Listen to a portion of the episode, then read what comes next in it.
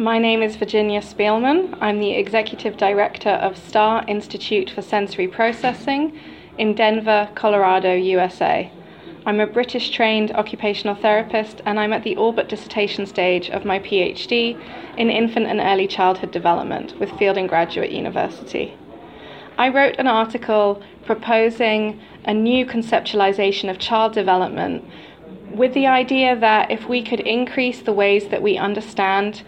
child development beyond linear um, pathways, that we might be able to address some of the individual differences and unique needs of our students in the school system and in our cultural systems.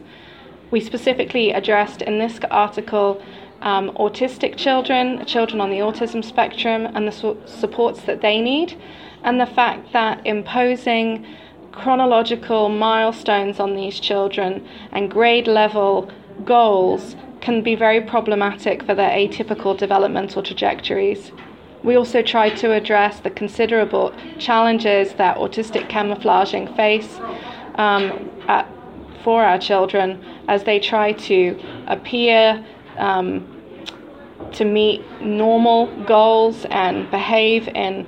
social, socially accepted ways, and the stress that that places on the child can put them in a very precarious situation developmentally and can sometimes be catastrophic.